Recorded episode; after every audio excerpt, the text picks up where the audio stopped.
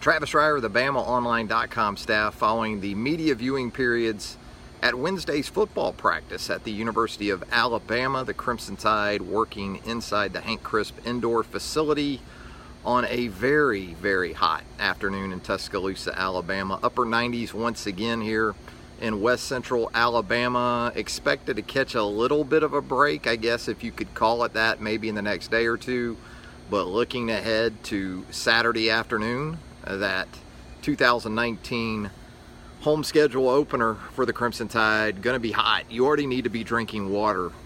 Maybe be mixing in some uh, Powerade Zeros, Gatorade, whatever. But drink a lot of water. A little bit of the uh, thirst quenchers, but a lot of the H2O. Go ahead and you need to be doing that right now because it is going to be brutally warm at 3 o'clock on Saturday afternoon at Bryant Denny Stadium. Alabama once again working out inside in full pads. On Wednesday, uh, we were in there for a couple of periods. Uh, some things that we did note during that time from an injury standpoint look pretty much like it has the last couple of days. If you've followed us here uh, on Instant Analysis on Monday and certainly Charlie Potter's daily practice reports there at BamaOnline.com, you sort of know the injury situation for this team as it sits today. Continue to see and hear that Justin Eboigbe uh, is still probably a few weeks out from that foot injury he sustained late in the preseason. It has kept him off the practice field for a couple weeks now. Uh, he continues to work on an exercise bike, uh, wearing a boot, so uh, that's sort of the situation with the true freshman defensive end.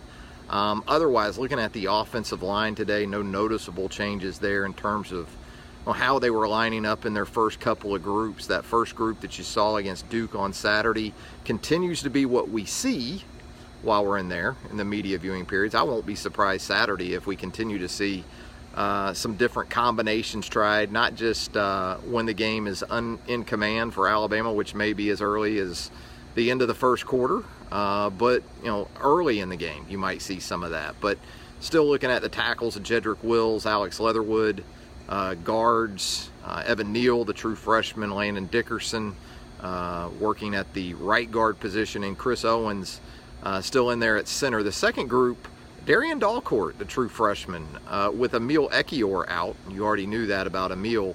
had the injury against Duke on Saturday. With that situation unfolding, uh, we're seeing the true freshman Darian Dalcourt with the twos uh, there at center. Um, Tommy Brown working at tackle. Uh, Scott Lashley at another tackle. Uh, you've got guys like uh, Kendall Randolph, who you saw uh, do some nice things on that touchdown run by Jerome Ford on Saturday, working at one of those guard spots as well. So nothing particularly uh, earth shattering, I guess you could say, in terms of the depth situation while we're in there anyway, from the offensive line perspective. We saw the backs in there today working on some blitz recognition and blitz pickups. That was after they worked with the quarterbacks on some like a kind of a screen drill, kind of one of those delayed screens that ends up out in the flat. They did some of that. Uh, but the four or five primary backs continue to be out there and working together with Najee Harris, Brian Robinson, Jerome Ford, uh, Keilan Robinson, and also Chadarius Townsend. Um, defensively, it was a dime day today for the linebackers and the defensive backs, similar to the offensive line. While we're in there, no noticeable changes. One thing we did see today uh, in that first team dime, same players at the same spots uh, as we've seen to this point. Uh, when you talk about the corners, Josh Jobe, Trevon Diggs, Patrick Surtain at the star, uh, Xavier Money dropping into the box at the uh, Xavier McKinney, excuse me, McMoney, we could call him Xavier McMoney.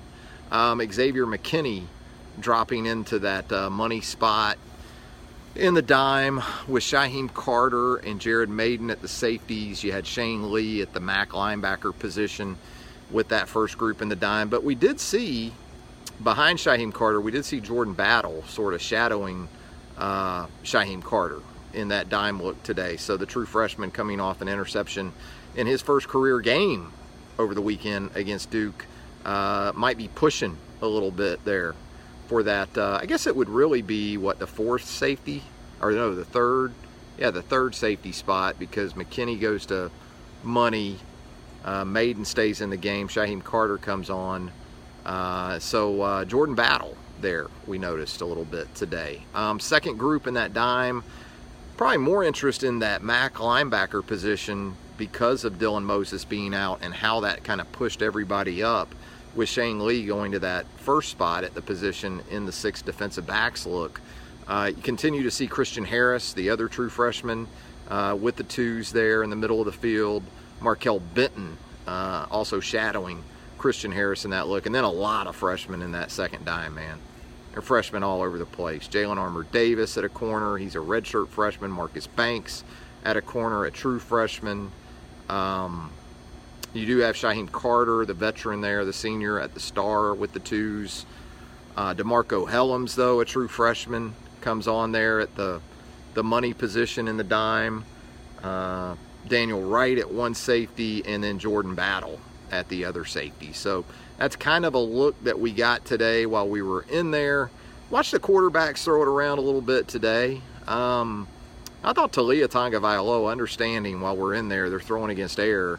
Uh, but I was impressed with Taulia today throwing it around. You know, he had a nice start to his Alabama career with the uh, handoff to Jerome Ford going for a 37 yard touchdown. Uh, but we talked about Taulia in the preseason and kind of how he seems to have made some some really big physical changes um, since his senior season over at Thompson High School. Speaking of Thompson High School, we saw Thomas Rayam, the former Alabama defensive lineman, at practice today. You remember Thomas Rayam? You remember what Thomas Rayam did in that 1989 Penn State game up in uh, State College, Pennsylvania? Yeah, the block of that point blank field goal that uh, preserved the Alabama win up there in 1989. Yeah, Thomas Rayam at practice. His son TJ uh, is a sophomore, I believe, a sophomore defensive lineman at Boston College. So there you go. Another son uh, is uh, at UAB. There you go, little uh, Thomas Rayam for you today as a part of Instant Analysis. As always, this is going to uh, be uploaded to the Built by Bama online podcast. So if you miss anything, uh, you can listen to it again in its entirety there. Built by Bama online podcast. If you haven't subscribed already, we really appreciate you doing that. You can find the podcast anywhere you consume podcast content, and we'd appreciate a review as well. Otherwise, from Wednesday's practice, that's about the most noteworthy of stuff. Xavier McKinney, we've talked about, still dealing with that hand, uh, that left hand. He was out there, he was at his typical spot with the defensive backs. Um, bandaged pretty good, though, with that left hand. So obviously, he's had a little bit of an issue he's been working through as well. Um, but uh, if you got anything for me here on this warm warm Wednesday afternoon. We'll try to get to it. Joshua asking about Mac Jones. You know, Mac uh, had a nice performance against Duke. He didn't get a chance to do a whole lot, but uh, you know, tried to do some things with his feet. Uh, was four of five, I believe, throwing the football. So uh, Mac's still very much in place as that number two guy, but you know, we'll see how the fall progresses, and we'll see if Taulia and maybe even Paul Tyson are able to sort of shrinken that gap there between the number two and three guys. Which coaches are in the press box? You know, that's a good question. That's one we've usually asked in the preseason. I don't know if it got asked this time. You know, we saw Pete Golding. Pete Golding, both coordinators were on the field Saturday, as I recall. Pete Golding, defensive coordinator, was on the field. Uh, Steve Sarkisian was on the field. You know, typically when that happens, you know, and the good thing for Alabama this year is because of a couple of defensive back coaches, you can keep one of those guys up in the box and still have another guy down on the sideline. So, yeah, I would think that, uh, you know, between Charles Kelly and Karl Scott, you got one of those two guys in the box. Um, and so, yeah, that's something that uh, we'll have to keep an eye on this week. What's happening with the OL, William? Again, uh, based on what we've seen uh, in the first couple of three days of this week, doesn't look like wholesale changes as of yet. Uh, again, though, nothing will surprise me on Saturday when it comes to that group. I, am going to be interested to see, you know, how early in the what what it looks like to start the game to begin with, and then, you know, what type of combinations they look to get in the game and how quickly they look to do it. Uh, because you really want to get this thing at least semi settled because you got to develop some cohesiveness uh, but between those five guys, especially with a road game coming up in South Carolina a week from Saturday.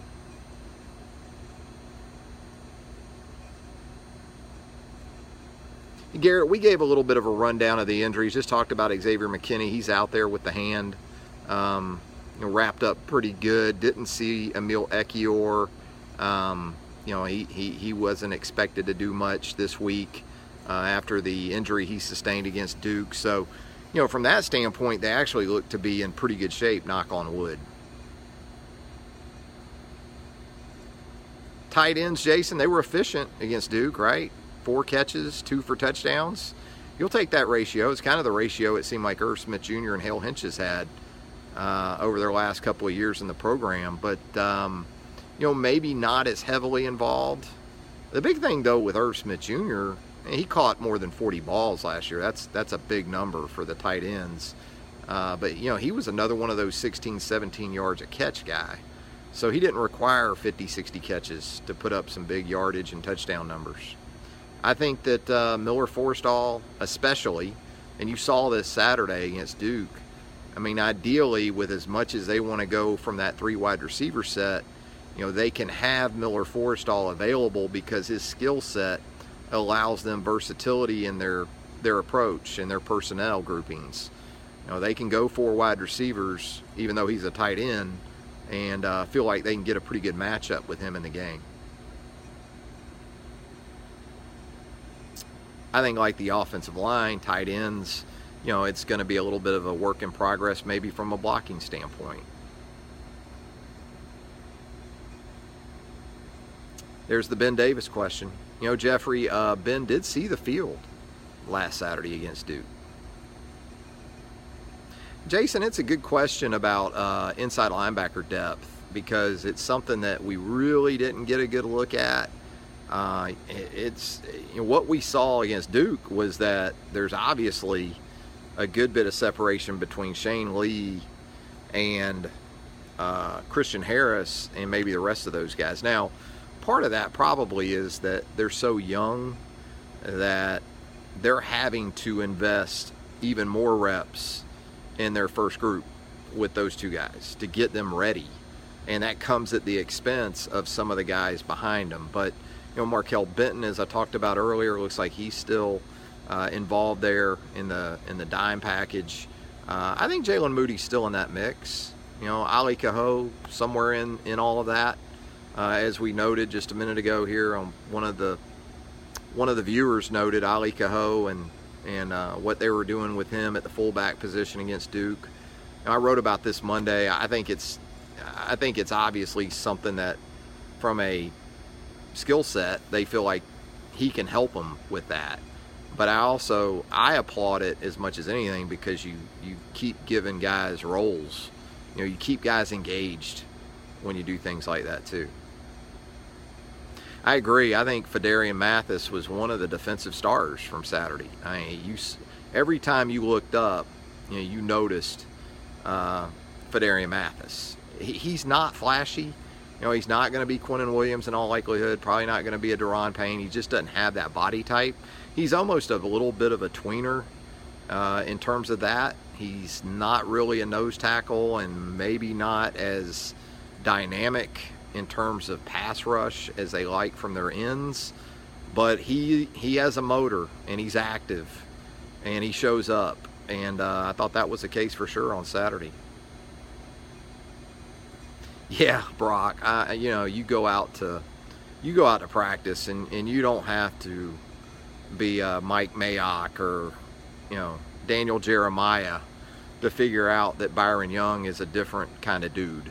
Physically, um, I've said it before. He's kind of got that sort of old man strength, and I mean that in a good way. He already looks like he already looks like he's been lifting weights for 50 years.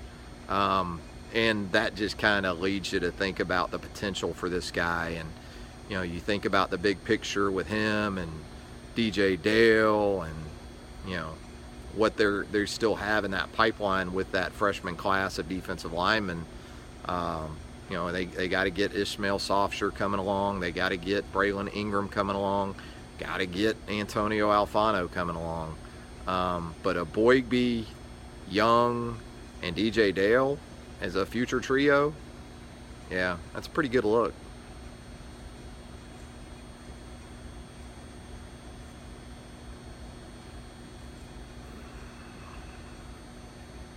Tua one quarter this week, Tim is asking. I think Tua could play zero quarters if that's what they wanted to do. I, you know, I'd be surprised if he doesn't go a full half. Um, you know, that first group needs to play together a little bit. I don't think they were so good against Duke that they can kind of just uh, go a quarter now. Maybe it's not an entire half, but I'd be surprised if it's just one quarter uh, with South Carolina coming up next. I mean, I understand you at the same time want to try to protect your guys um, in, in, a situation in which you don't need to to expose them to, to certain things, but you know, there's also something to be said about you, you got to get your work in, especially early in the season, especially when you're still trying to mesh uh, right in the middle of that offense. And um, you know, I, I think his presence for him individually, he doesn't need to play. But I think for what he means to the rest of that offense, um, you know, he needs to be in there a little bit.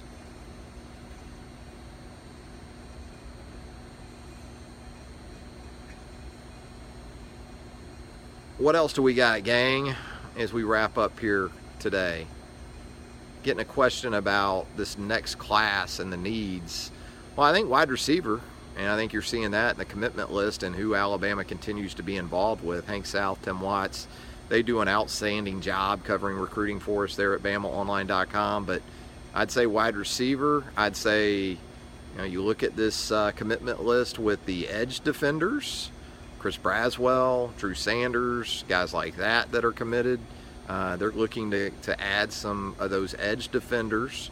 Uh, a continuation, I would say, uh, at inside linebacker, and that's understanding that some of the guys that they recruit these days are cross trainable, guys that can play inside or outside.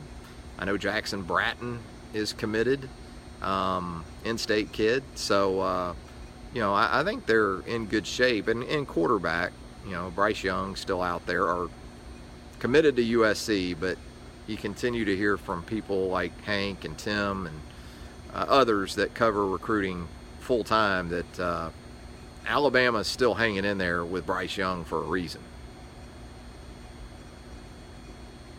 I'd be surprised at this point, Nigel, uh, Ryan, as far as Nigel Knott goes. You never say never because as soon as you do that, you go out there to the next practice and there's Nigel Knott on the practice field.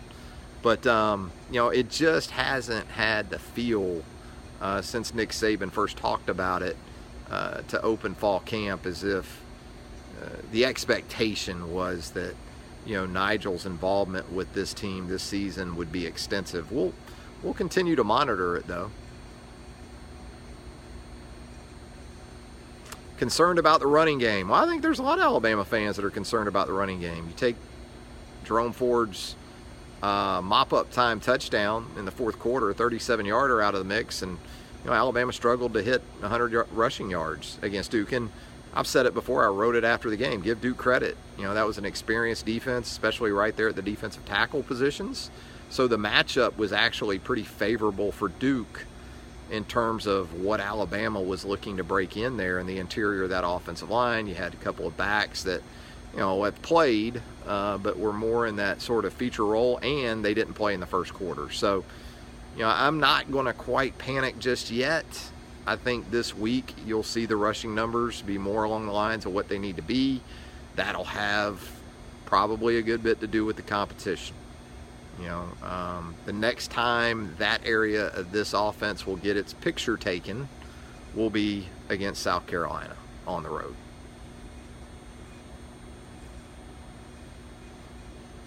What else, gang, before we wrap up? As always, we appreciate you here.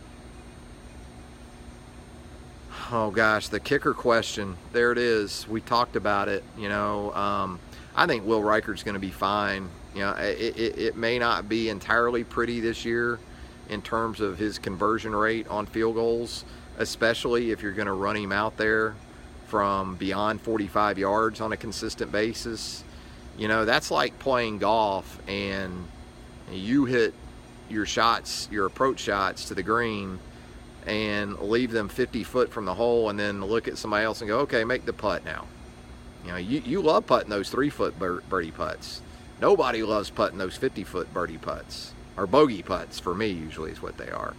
Um, I want to see Will Reichard struggle from more reasonable distances before I officially have concern for him. And, you know, that goes back to the mental aspect of it. As long as his confidence is okay, and he still did a lot of things well in the game kickoffs, made extra points, which have been more of a problem than just about anything else for Alabama in recent years.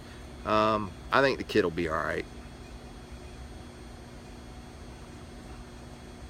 Yeah, Tyler, the um, the podcast version of this is the Built by Bama online podcast. You can go to iTunes, Stitcher, uh, any of those, and you're going to find us there. All right, gang, we're going to get out of here now. Look, coming up in just a little bit, you're going to have Nick Saban post practice. Nick Saban post practice is going to address the media. Charlie Potter will have that covered for you. Charlie will have his practice reports probably already up right there at BamaOnline.com. So we've got continuing coverage of the Alabama Crimson Tide for you. I'll have some practice video from the quarterback position coming up a little bit later as well on the website, BamaOnline.com. Again, subscribe to the Built by Bama Online podcast. Leave us a review if you don't mind. And as always, we appreciate you guys and gals joining us here on Instant Analysis and at BamaOnline.com. Have a great rest of your Wednesday, everybody.